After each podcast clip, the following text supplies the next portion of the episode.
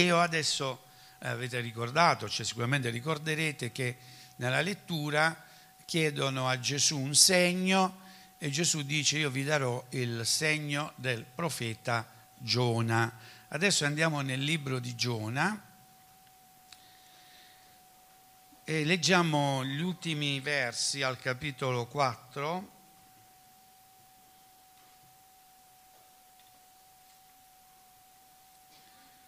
Sapete, Giona insieme a altri due libri della Bibbia ha una conclusione con un punto interrogativo. Sono solo tre i libri che nella Bibbia alla fine, è vero, trovano una domanda, di solito è una domanda da parte del Signore, due sono una domanda da parte del Signore, un altro fa a lui una domanda, chi lo scrive, e adesso non vi chiedo quali siano gli altri due, vi do un compito a casa per curiosità, vedete quali sono gli altri due libri che hanno la conclusione con un punto interrogativo. Capitolo 4. Giona ne provò un grande dispiacere e fu irritato. Allora pregò e disse, O Signore, non era forse quello che io dicevo mentre ero ancora nel mio paese? Perciò io mi affrettai a fuggire a Tarsis. Sapevo infatti che tu sei un Dio misericordioso, pietoso, lento all'ira e di grande bontà e che ti penti del male minacciato. Perciò, Signore, ti prego, riprenditi la mia vita, perché per me è meglio morire piuttosto che vivere. Questo è Giona, sta molto arrabbiato e deluso. Il Signore gli disse, fai bene a irritarti così? Poi Giona uscì dalla città e si mise seduto a oriente della città Là si fece una capanna e si riparò alla sua ombra per poter vedere quello che sarebbe successo alla città. Dio, il Signore, per calmarlo della sua irritazione, fece crescere un ricino che salì al di sopra di Giona per fare ombra sul suo capo. Giona provò una grandissima gioia a causa di quel ricino. L'indomani, allo spuntare dell'alba, Dio mandò un verme a rosicchiare il ricino e questo seccò. Dopo che il sole si fu alzato, Dio fece anche soffiare un soffocante vento orientale e il sole picchiò sul capo di Giona così forte da farlo venire meno. Allora gli chiese di morire dicendo è meglio per me morire che vivere. Dio disse a Giona fai bene a irritarti così a causa del ricino? Egli rispose, sì, faccio bene a irritarmi così, fino a desiderare la morte. Il Signore disse, tu hai pietà del ricino per il quale non ti sei affaticato, che tu non hai fatto crescere, che è nato in una notte e in una notte è perito. E io non dovrei avere pietà di Ninive, la grande città nella quale si contano più di 120.000 persone che non sanno distinguere la loro destra dalla loro sinistra e tanta quantità di bestiame? Questa è la domanda finale, una domanda che pone Dio. Sarebbe stato interessante trovare la risposta da parte di Giona, perché questo non ci dice se Giona si è calmato o meno, se sia guarito dalla sua irritazione o se ha proseguito a mantenere questo sentimento, quello dell'irritazione. Insomma, forse non è tanto importante quello che ha fatto Giona, se no la parola ce ne avrebbe dato contezza, ce l'avrebbe detto. Forse è importante quello che facciamo noi, perché questa domanda è rivolta a me, è rivolta a te, Facciamo bene noi ad irritarci? È una domanda interessante. Sapete che la parola di Dio ci parla dell'ira e ci dice che è una porta per il maligno. Ora, naturalmente, umanamente, noi ci irritiamo. Non so se qualcuno di voi è vero, arriva a irritarsi. Ci stanno quelle persone pacifiche che non si irritano mai, è vero, le conoscete? Qualcuno ne conosce una persona pacifica che non si irrita mai? Alzate la mano, vediamo un po'. Cioè, state parlando di me? Eh? Persone che non si irritano mai, eh, io non ne conosco, anche perché quella persona che non si dovrebbe, o meglio, pensiamo che non si sarebbe mai irritata, al momento che si irrita, guarda, è una tempesta incredibile. Sarebbe meglio che si irritasse a tranche, un po' la volta, e non poi un fuoco divorante come la Bibbia ci dice. Ora la parola di Dio ci dice di fare attenzione all'ira, di non lasciare spazio all'ira. Perché? Perché nell'ira, nell'ira il maligno sembra che trovi il suo brodo di cultura riesce a fare meglio le cose, riesce a far produrre nella nostra mente pensieri che, come dicevamo all'inizio, per chi era all'inizio, ha una comunicazione, il culto inizia alle 10.30, giusto così, no? Allora, all'inizio dicevo, chi salirà al monte del, dell'Eterno, citavo il passo biblico, e se noi siamo, eh, siamo con ira è difficile entrare davanti alla presenza del Signore, perché con l'ira, invece di fare meglio, facciamo peggio, ma non alla vita degli altri, alla nostra vita. Perché tante volte pensiamo che chi debba subire l'ira alla fine sia la persona eh, o, o, la situazione verso cui quest'ira viene eh, giustificatamente prodotta, indirizzata. Invece la verità è che quella, per quella persona, magari della tua ira, non gliene importa proprio nulla, ed è per quello che ti irriti ancora di più, è vero, ma fa del male a te stesso. Sapete che il Signore ci dice di custodire il nostro cuore. Questo cuore è importante. Il cuore nella Bibbia è simbolicamente il centro della vita, dal cuore ci sono le fonti, è scritto, della vita. E anche questo scientificamente provato, quelle persone pacifiche che si irritano quasi mai, devo dirlo il quasi, vivono più a lungo quelle che invece si irritano di più, è vero, in un certo senso accorciano i tempi, va bene? So che qualcuno vuole subito andare col Signore, ma non è con l'ira che vai davanti alla presenza di Dio, né su questa terra né nel cielo. L'ira fa del male, ripeto, perché eh, guasta la nostra vita nel senso biologico, nel senso psicologico e soprattutto spirituale. Eh, l'ira portò eh, Caino ad uccidere suo fratello e il Signore l'aveva preavvisato dicendo fai attenzione perché il peccato ti sta spiando alla porta. E qual era questa porta? La porta era l'ira, l'ira che derivava da una specie di gelosia, no?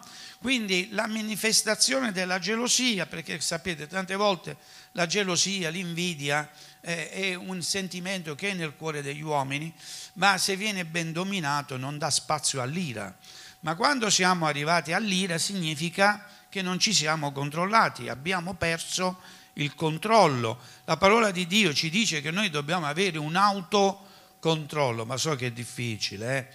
io so che tante volte nei discorsi si perde il controllo e si dicono delle cose. Allora la Bibbia ci dice, e l'Apostolo Paolo, eh, che mi sembra che ci ricorda questo, dice fate in modo che questo spazio di ira non sia lungo.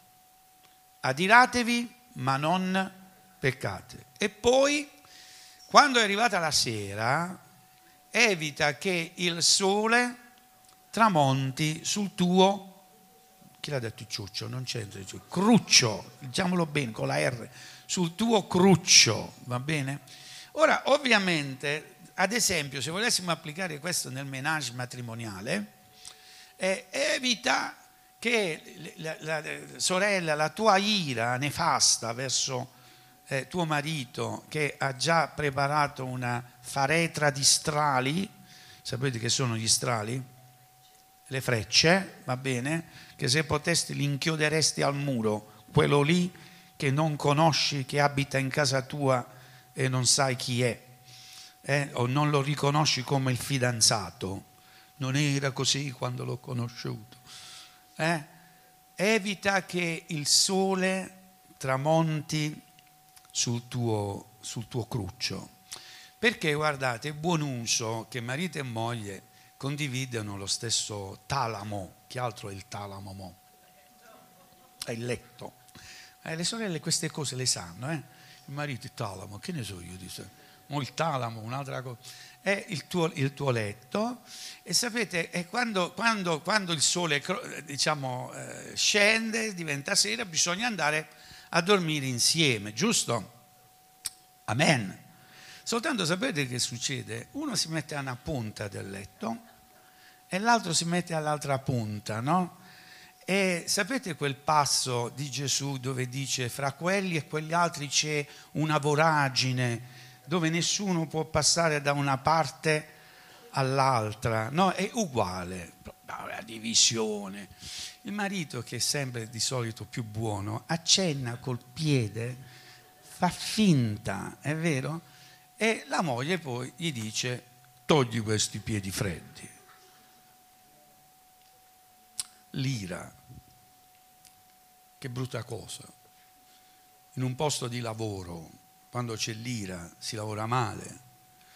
In una chiesa, quando lasciamo spazio al maligno e le persone invece di avere piacere di incontrare i fratelli hanno ira. E capite benissimo, lo ripeto, questo è il brodo di cultura di ogni azione del maligno, va bene? Ora, eh, chi ha prodotto ira qui è un uomo di Dio. Ci verrebbe da dire, ma questo sentimento è un sentimento eh, di gente carnale. No, no. Sapete quante persone nella Bibbia sono state mosse dall'ira? Quante persone hanno eh, intrattenuto, eh, parlo di persone nel senso che possiamo mettere nella categoria degli uomini guidati dal Signore, di quei buoni, no? che si sono fatti muovere dall'ira e hanno fatto cose che, ehm, diremmo così, poi delle quali si sono anche pentite o dovevano servire il Signore in una certa maniera e non hanno potuto farlo. Io giusto per ehm, completezza di informazioni vi voglio ricordare un episodio nella vita di Eliseo Sapete che Eliseo era attendente all'inizio di Elia, va bene? Un collaboratore, il miglior collaboratore di Elia. Poi divenne il suo successore nella preminenza ministeriale. Ora sapeva tutte le storie di Elia. Elia aveva un nemico numero uno che era Acab. Quindi tutte le malefatte di Acab Elia le aveva raccontate ad Eliseo. Eliseo sapeva benissimo chi fosse Acab. Acab morì, prese il suo posto il figlio, il figlio insieme ad altri re andarono a interrogare Elia perché dovevano muovere guerra eh, contro i siriani e volevano sapere da, da Eliseo, scusate, eh, se questa cosa era nella volontà di Dio o meno. Quindi attenzione, nella volontà di Dio o meno. Quindi parliamo di segni giusto? Prima abbiamo letto. E, ehm, quando eh, Eliseo vide il figlio di Acab, quasi non lo voleva fare entrare in casa. Rimproverò gli altri re che l'avevano portato, in modo particolare il re di Giuda, dicendo hai fatto venire qui, lo chiamò quel figlio di un cane. Stava proprio arrabbiato. Eh? Ma non per fatti che riguardavano lui, ma per fatti che aveva sentito da Elia, ok? Ora, se questa è una famiglia spirituale, diciamo così che nella storia della famiglia di Eliseo c'erano dei fatti vecchi contro la famiglia di Acab. E quanti fatti vecchi le famiglie mantengono contro le famiglie degli altri?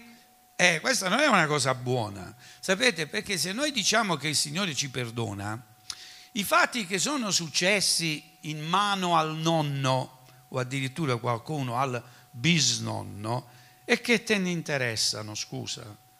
Perdona. Eppure tante volte si alimentano tutte le volte le storie perché quelli ci hanno fatto questo.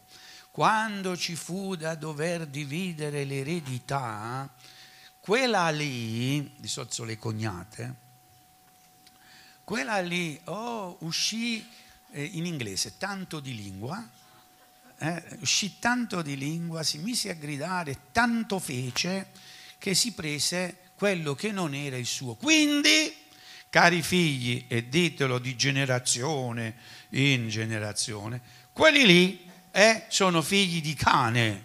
Io utilizzo le parole che ha utilizzato Eliseo. Quando finisce questa storia? Eh, mai nella, non finisce mai, o meglio, potrebbe finire se noi evitassimo di continuare a perpetuare le storie che la parola del Signore ci dice di perpetuare storie buone. Tutto ciò che degno di nota, tutto ciò che è santo, dice l'Apostolo Paolo in Filippesi, tutto ciò che edifica, tutto ciò che in qualche maniera fa bene all'anima. Come vogliamo cibare i nostri figli? Di cosa? Di cattiveria? Di risentimento? E se magari non è questa cosa ancora peggiore, no? alcuni educa, educano i figli in modo snob e generano in loro un senso di indovuta, eh, diciamo, eh, importanza, quasi che loro sono più importanti degli altri e i bambini non crescono bene. Chiaro? Quindi dobbiamo fare attenzione a quello che esce dalla nostra bocca, che Gesù ha detto che non è importante quello che entra, amen. Non è importante quello che mangi, per quanto oggi è vero, quello che mangiamo è pure importante, però ancora più importante è quello che esce. E facciamo in modo che le nostre parole non siano parole di ira, e allo stesso modo che non generino, generino ira anche nella vita degli altri. Okay?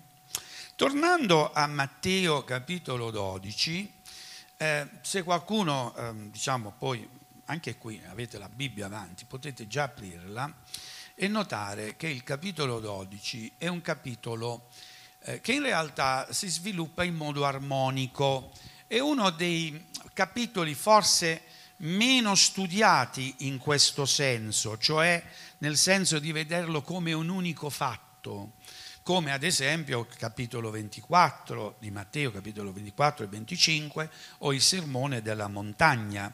Il capitolo 12 ha inizio da una discussione e sapete che la discussione, se viene gestita bene, finisce lì. Eh, dicevamo prima, se la discussione viene gestita male, finisce in ira, tu e la razza tua, va bene? Sono persone che pure quando danno gli auguri eh, a Natale, auguri a te e come lo dicono, a, a famiglia, come a tutta la razza tua. C'è un capitolo 12, inizia con i discepoli che stanno spigolando e i farisei, che ce l'hanno con Gesù e, so, e, e con i discepoli di Gesù, stanno lì a spiare. Questa è pure un'altra attitudine, quella di dover mettere il naso negli affari degli altri. No? Quanti lo fanno? Non alzate la mano. Eh, mettere il naso negli affari degli altri. Persone che stanno sempre dietro alla finestra io per un periodo ho avuto un antifurto naturale presso l'ufficio perché c'era una signora, adesso è andata con, col signore, quella sapeva tutto. Mi diceva è venuto quello, quello dell'altra volta, è venuto a quell'ora, e sapeva tutto quanto. E stavano spiando e chiaramente, eh, a parte questo caso che magari ho appena citato, i farisei erano lì che spiavano non per il bene, ma per cogliere in fallo Ora capite benissimo che noi siamo, siamo fatti di carne e ossa. Se voi volete trovare i miei difetti, è facile trovarli. Basta che tu, eh, è vero, stai lì attento a, a fare cosa? A cogliere i difetti. Però potresti pure essere attento verso il fratello, verso la sorella, invece di voler cogliere i difetti, di voler cogliere i pregi. Mm?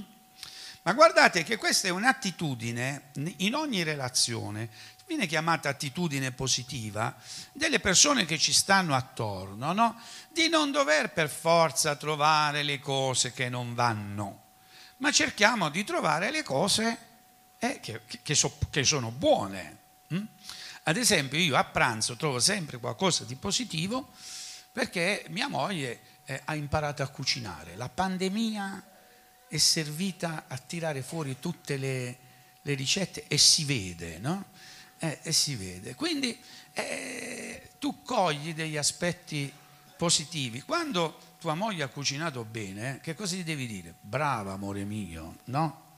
Eh, bisogna dirlo, fallo perché la prossima volta si impegnerà di più, è a tuo vantaggio.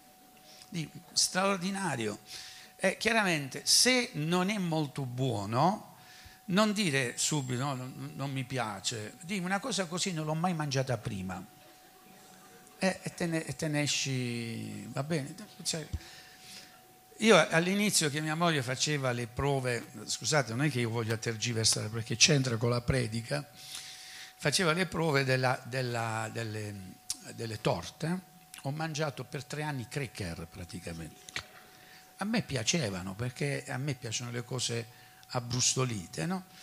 Però quello è il momento di vedere le cose positive, così anche le mogli cosa devono vedere del marito.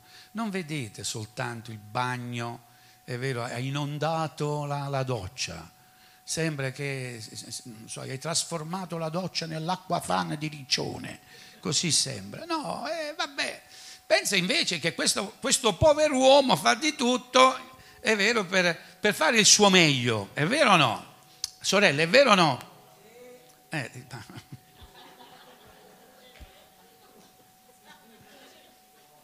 I farisei volevano trovare le cose che non andavano bene, ok?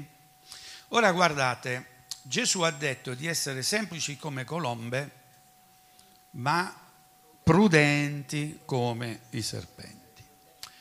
Questa prudenza, che viene anche accompagnata dal termine astuzia, eh, in che senso, in che, in che accezione ha l'astuzia? Adesso la spiego.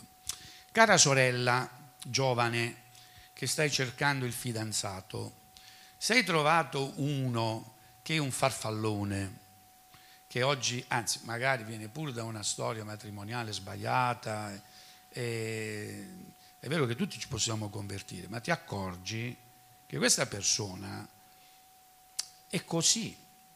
La tua idea, o meglio, quello che devi fare, non è che devi stare lì a cogliere i difetti, semplicemente semplici come colombe, ma pru, prudenti come serpenti. Cioè questa persona, per quanto io possa innamorarmi, per quanto io possa invaghire, non fa per me.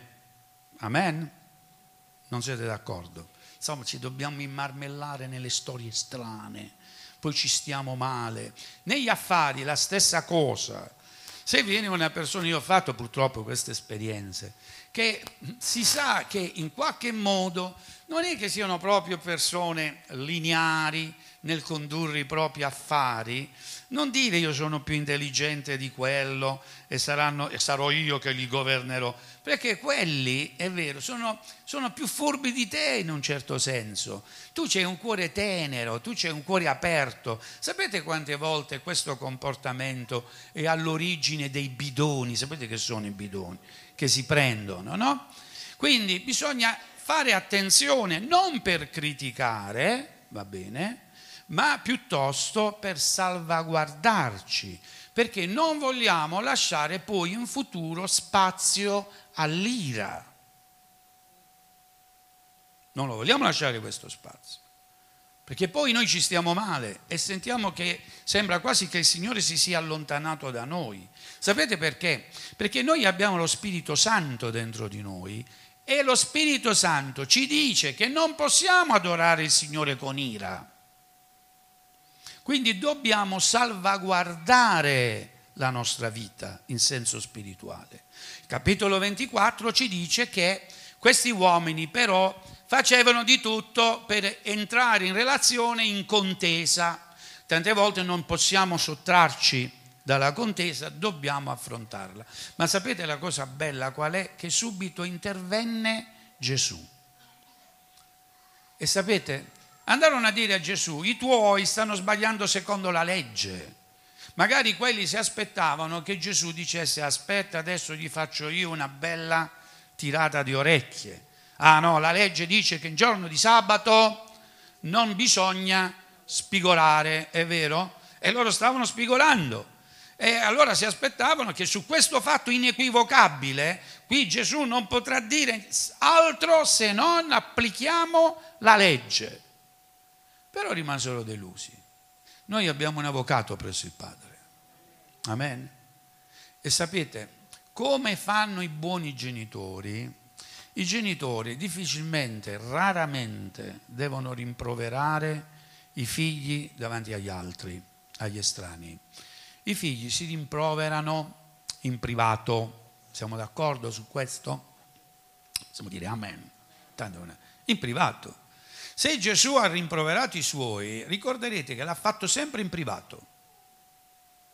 Ho gente di poca fede, mica l'ha detto davanti a tutti quanti, li ha chiamati in disparte e gli ha fatto una bella romanzina. Insomma, eh, queste sono cose che riguardano noi.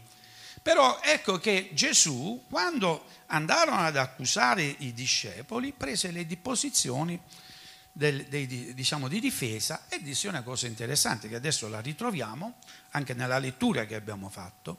Disse ma cosa è più importante, il sabato o l'uomo? E poi cosa è più importante, il Tempio o colui per il quale il Tempio è stato costruito? E Gesù parlò della sua divinità e della sua gloria proprio in quell'occasione, dicendo, fa, faccio una parafrasi, non vi permettete di giudicare quelli che sono con me mentre, attenzione a questo passaggio, mentre sono con me. Lo devo ripetere? Non giudicate quelli che sono con me nel senso che mi seguono, però in quale, in quale momento?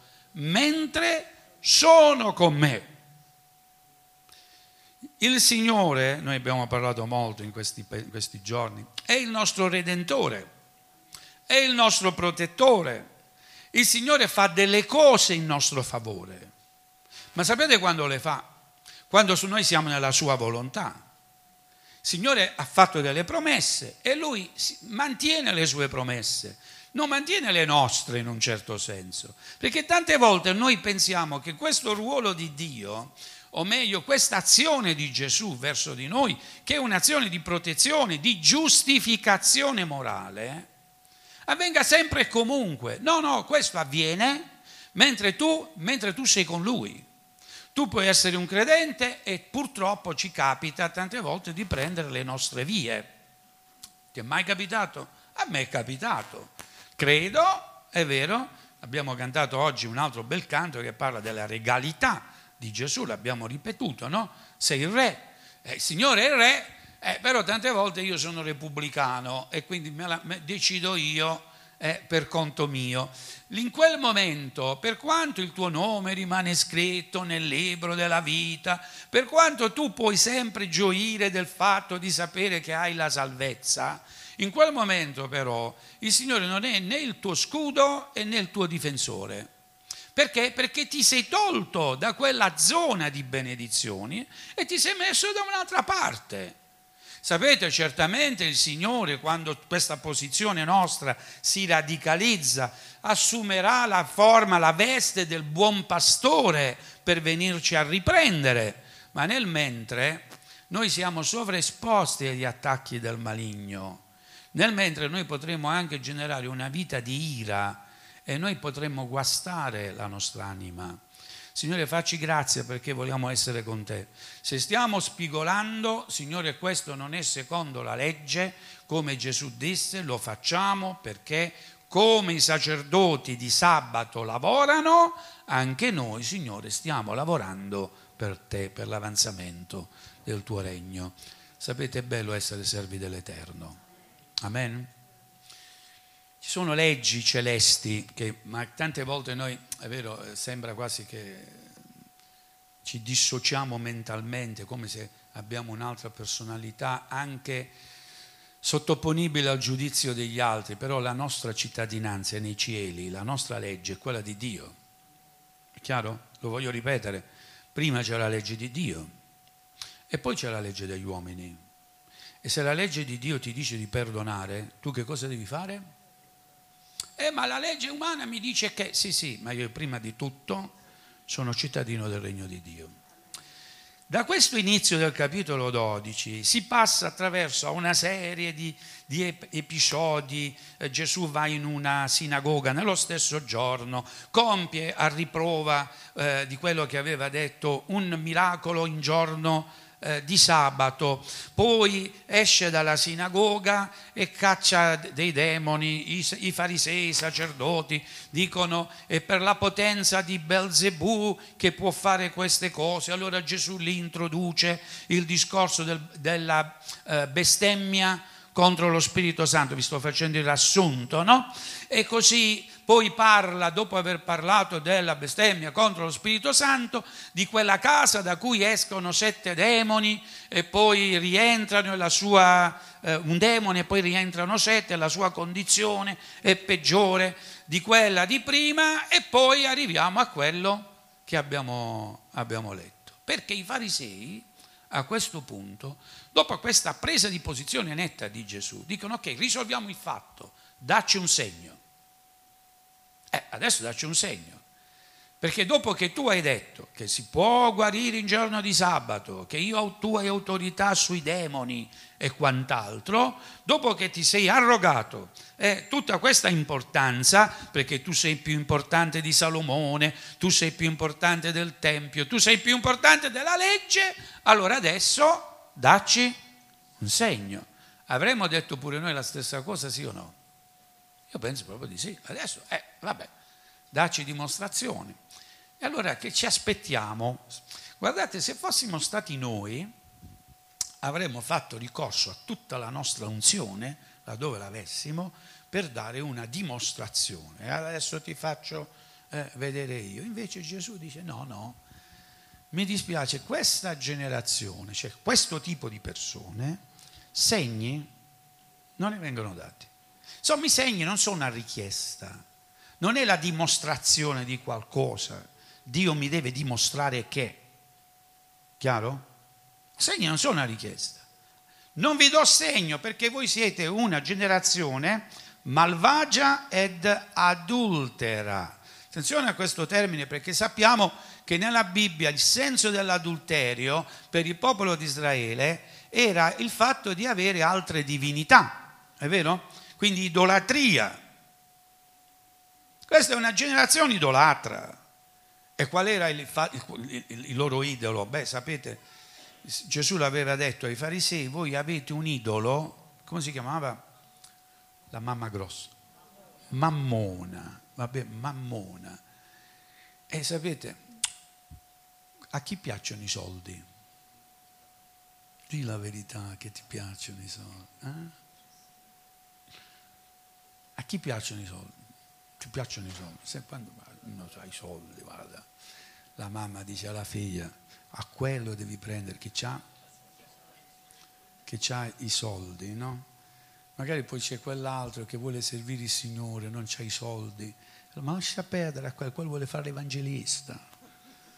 Eh, questo, io li ho sentiti questi discorsi in una casa in Canada di credenti e stava questa ragazza che doveva scegliere fra uno che era un pastore di una grande chiesa e quindi prendeva uno stipendio e l'altro che era un evangelista. E la mamma dice, che evangelista? Pastore devi prendere. Perché l'evangelista va in giro e quello invece ogni mese prende, prende lo stipendio. Sapete che il Signore sa quello che è nel nostro cuore? Noi davanti a Dio siamo come un libro aperto.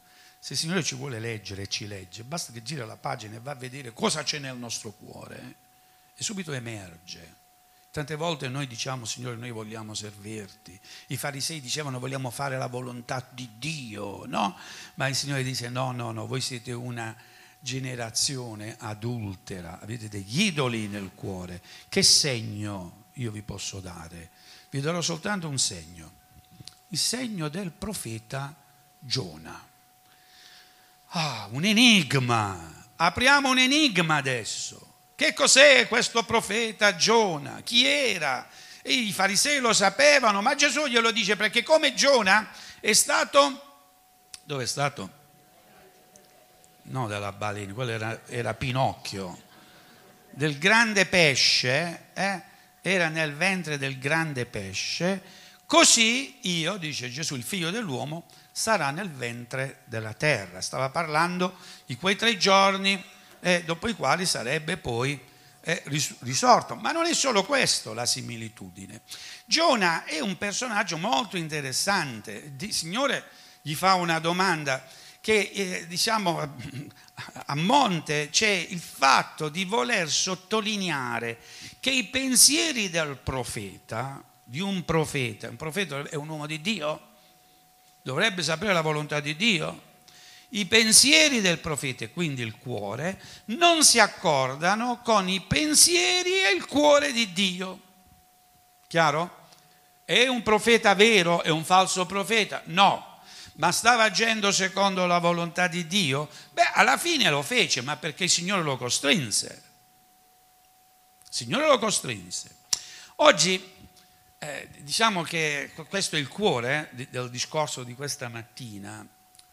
Tante volte noi chiediamo i segni a Dio, lo chiediamo pure noi, è vero? Hai mai chiesto un segno al Signore? Chi ha alzato? Nessuno alza la mano. Raffaele, hai mai chiesto un segno al Signore? E perciò, se tu non li chiedi, non li hai.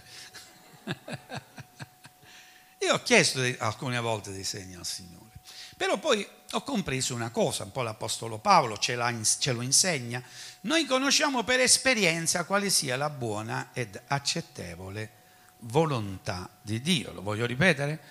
Conosciamo per esperienza, cioè arriviamo a un certo momento nella nostra vita eh, in cui, diciamo, almeno per, la, per le cose ordinarie, non dovremmo stare lì a chiedere eh, il segno.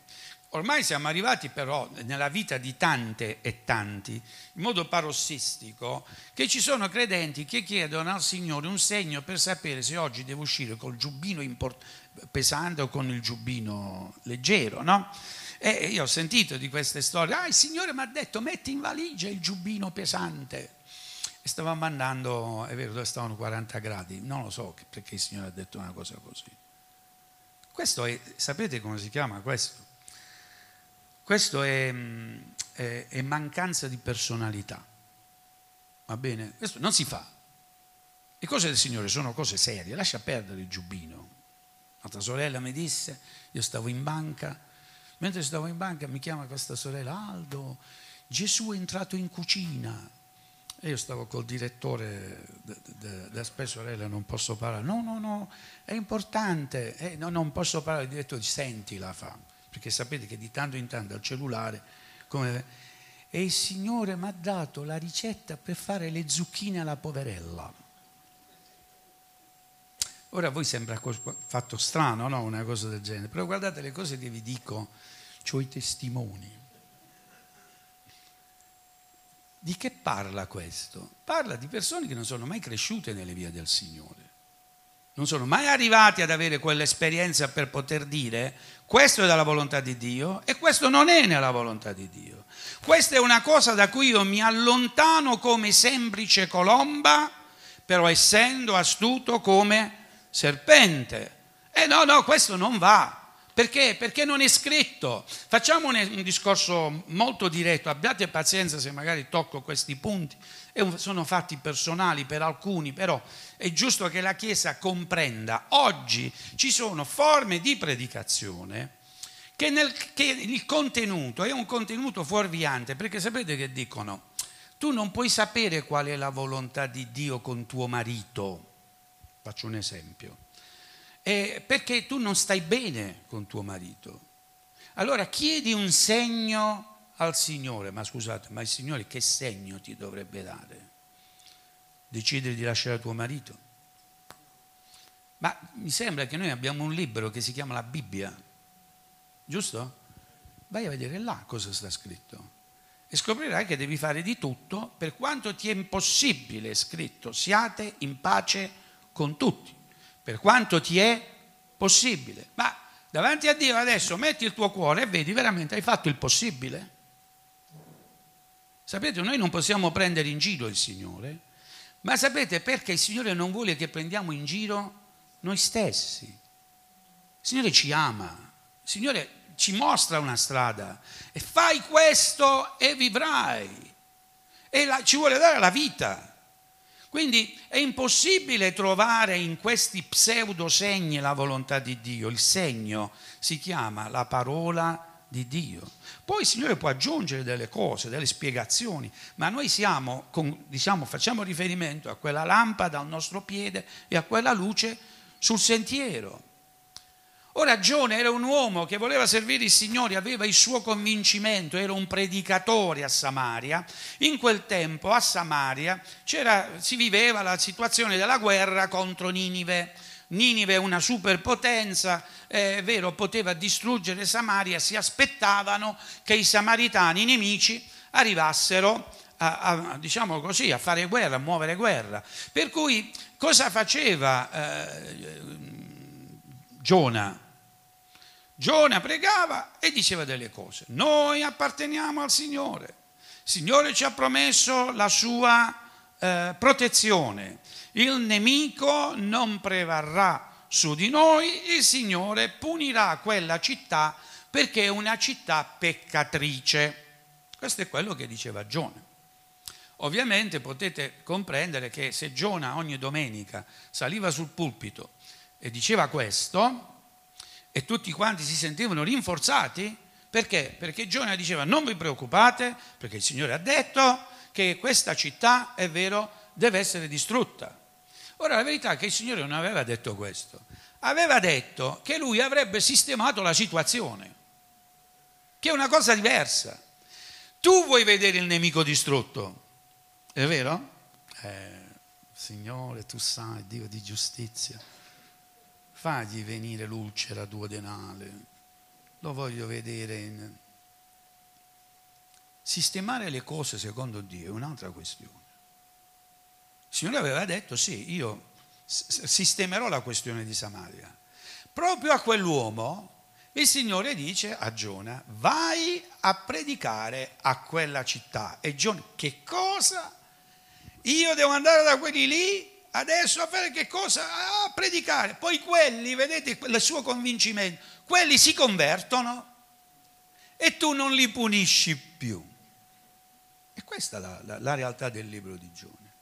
Per cui sapete che fece? Se il Signore lo voleva mandare a destra, verso Ninive, prendete la cartina geografica, lui prese, andò a Iaffo, quella città che oggi si chiama Iaffo, prese la, la, nave per andarsene verso Tarsis, cioè molto probabilmente verso la terra più lontana allora conosciuta nella direzione contraria, cioè la Spagna. Eh, me ne vado a Barcellona, de, decise, eh, o me ne vado a Valencia, eh, me ne vado lì che eh, vado al mare quantomeno. Il Signore dice vai di là e tu dove vai? Te ne vai dall'altra parte. Era un profeta sì, era un uomo di Dio. Sì, voleva fare la volontà di Dio a modo suo. Signore, tu, tu, ti stai sbagliando, non è così che si risolvono le cose. Le cose le dobbiamo risolvere come dico io. Signore, se mi mandi fuori dalle mura di Ninive, come dissero Giovanni e suo fratello, i figli del tuono, davanti a Samaria, ricordate, Signore, facciamo scendere fuoco dal cielo. E Giovanni poi è stato chiamato discepolo dell'amore, alla faccia dell'amore, no? Allora, facciamo scendere fuoco dal cielo e abbiamo risolto le cose come vogliamo noi. I segni sono nelle circostanze della vita, lo ripeto, i segni, c'è la parola, e poi sono nella circostanza, nelle circostanze della vita. Prese la nave, una tempesta. E questa tempesta che cosa significava? Che Dio non voleva che lui andasse via, ma andasse dall'altra parte. Una difficoltà, un ostacolo. Forse facciamo bene alcune volte a dire, Signore, se una cosa non è nella tua volontà, Signore, ma metti uno di quegli ostacoli insormontabili. Facciamo bene a dire, io qualche volta... Eh, l'ho detto. Sapete che però alcune volte me la sono presa con Dio perché ho detto, Signore, ma io ti avevo detto metti un ostacolo. E poi il Signore mi ha risposto dicendo, sì, io l'ho messo, ma tu hai fatto finta di niente. Perché nonostante ci fossero gli ostacoli, tante volte la nostra caparbietà ci porta in quella direzione. Davanti a quella tempesta, Giona non disse subito agli altri che erano nella nave, eh, guardate che questo sta accadendo a causa mia. Furono costretti a tirare a sorte, alla fine lui si era nascosto nella stiva per non farsi vedere, lo andarono a prendere e dissero ma che cosa hai combinato? La conoscete la storia di Giona? È bellissima. E lui fu costretto a confessare dicendo quello che sta accadendo è per colpa mia, quindi sbarazzatevi di me. Allora quelli seguirono, è meglio che muore uno, non che muoiamo tutti quanti, presero Giona, lo buttarono ai pesci e, e lì un miracolo, e io ci credo. Quanti credono che un pesce ha preso eh, eh, Giona? Quanti ci credono veramente? Molti siete miscredenti. Io se mi avessero detto pure il contrario, che Giona ha inghiottito il grande pesce, perché sta scritto, io ci avrei creduto. Sta scritto. E quindi questo pesce, eh, va bene, porta, possiamo dire che è un'altra circostanza, straordinaria, no? Eh, che casualità, giusto di lì stava passando questo pesce. E poi un pesce speciale perché ha potuto prendere Giona nel, nel ventre senza digerirlo. Qualcuno dice che è stato un sottomarino degli alieni. Però qualcosa è accaduto. L'hanno preso, è vero? L'hanno preso, il pesce l'ha preso. e, l'ha, e, l'ha, vomitato, è vero, aveva mal di pancia per tre giorni, questo era indigeribile, perché i profeti è difficile digerirli, sono indigeribili. L'ha preso e l'ha, l'ha vomitato lì presso Ninive, le circostanze. Quante circostanze nella vita, è vero? Io tante volte, man mano che passano gli anni, ci sono i compleanni, c'è stato la fine dell'anno, quante circostanze nella nostra vita che noi ci troviamo a essere quello che siamo a motivo delle esperienze. Lo devo ripetere un concetto. Molti dicono che il Signore guarisce dalle ferite del passato come se le cancellasse. Le cicatrici devono rimanere. Tu sei quello che sei oggi a motivo delle esperienze brutte e delle esperienze belle e puoi comunicare qualcosa agli altri perché hai fatto delle esperienze. E la nostra esperienza, quella complessiva di tutti quanti noi, nonostante tutte le cose, noi abbiamo potuto dire che Dio è buono e fedele. Amen. Ecco cosa comunichiamo.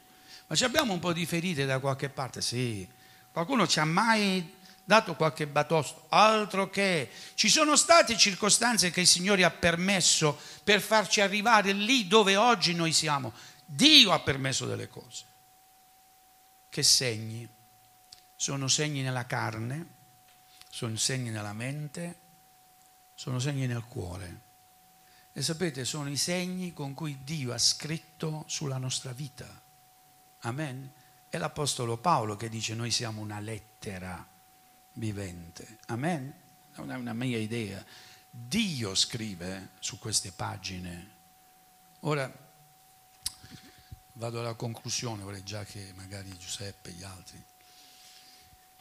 Quando ero bambino, che sono stato bambino pure io, ero diverso, ero molto ligio alle cose. Eh, ligio, eh, volevo tenere le cose in ordine, guarda chi toccava le mie cose ero molto ordinato, poi col passare degli anni ho avuto una trasformazione. Eh, I quaderni della scuola, stavamo parlando della scrittura, no? A me piaceva il quaderno nuovo perché il professore mi diceva, mi raccomando, i quaderni non devono avere le orecchiette, non quelle che si mangiano, le orecchiette delle pagine. Ve lo ricordate? Eh? Avevamo il quaderno a righi, il quaderno a quadretti e dovevi fare attenzione come prima cosa a non far fare le orecchiette. Quando il quaderno era nuovo tu l'aprivi, mamma me lo dava, questo è preciso, questo è perfetto, no? Qua senza, senza come dire, vergogna possiamo scrivere e far vedere. Giusto? Maestro, quando lo vedrà, non vedrà le orecchiette, se poi hai una bella grafia, eh, perché di questo pure ci insegnavano, tu puoi scrivere e farai una bella figura. Poi, sapete cosa succedeva? Nonostante tutto lo zelo, prima o poi, con gomito, con il braccio, ah, veniva fuori la prima orecchietta. Ah, tu cercavi il bambino, no? Di addrizzare, non lo dicevi a nessuno, chiudevi, mettevi l'altro libro sopra per vedere se andava via, poi lo riaprivi, l'orecchietta stava sempre là, e mo che lo vedi il, il maestro. Insomma, sapete, questa scrittura non è fatta su pagine lisce, ci sono orecchiette da tutte le parti. Ecco perché il Signore parla a Giona e gli dice, ma caro Giona, tu che non volevi che questi si salvassero, adesso ti dimostro come sei. Giona dice, Signore, io sapevo che tu sei buono, conosceva Dio, no?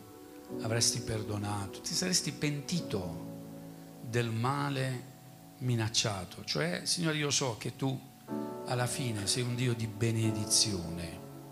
Amen. Però, Signore, quanto non mi piace il fatto che tu non intervieni contro i nemici. Non mi piace, Signore. Tu dovresti, Signore, intervenire, fare qualcosa devi portare giustizia. Sapete qual è la nostra giustizia? Il fatto che il Signore viene e ci dà il quaderno nuovo, è sempre il nostro, però Lui con la sua mano potente riesce a stirarlo, spariscono le orecchiette. E tu quando lo apri, dici, ma questa va un'orecchietta, ma la ricordo? Sì, io, dice il Signore, non la ricordo. Le tue imperfezioni quando verranno gli altri a dire che stai spigolando il giorno di sabato, non ti dimenticare che tu sei con me. Amen. Quando gli altri verranno che ti accuseranno, posso dire una cosa diretta, ma che ti importa? Tu sei con me. Tu devi fare solo una cosa, non andare a Tarsis, vai a Ninive, predica e gioisci perché le cose prendono la forma che io voglio. Amen. Quello che io voglio. Signore, sia fatta la tua volontà.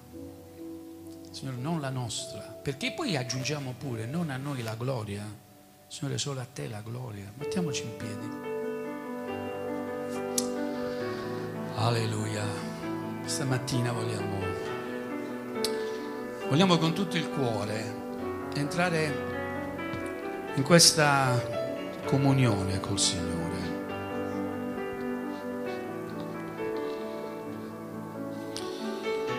C'è una domanda da parte del Signore che ha bisogno di una risposta. È stata lasciata a Giona e questa mattina dobbiamo dare una risposta. Quanto ti interessa veramente quello che è il mio volere nella tua vita? Quanto per te è realmente importante che le cose prendano la forma che io voglio? Quanto per te è importante che la gente accetti il Signore piuttosto di vedere solo la tua gioia.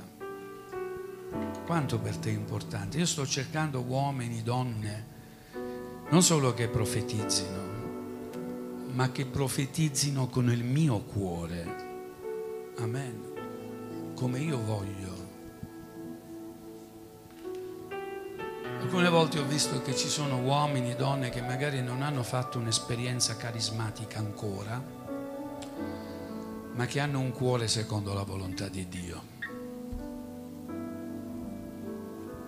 E sapete, portano frutto alla gloria del Signore, un frutto stabile, non come il ricino che secca. Quelli che temono l'Eterno sono come alberi piantati lungo le acque, il cui frutto non viene mai a mancare sono sempre verdeggianti, pieni di vita. Voglio dire che quell'albero puoi essere tu, caro fratello, cara sorella. Quella persona puoi essere tu se questa mattina risponde a una domanda che lo Spirito Santo ti sta ponendo. Fai bene tu ad adirarti così? Dai una risposta adesso. Fai tu bene. Puoi anche replicare come ha fatto Giona Ma il Signore tornerà ancora una volta per il tuo bene a dirti proprio questo. Caro figlio, cara figlia, tranquillizzati in me, metti tutto nelle mie mani. Amen. Con fede. Cantiamo questo canto e glorifichiamo il Signore.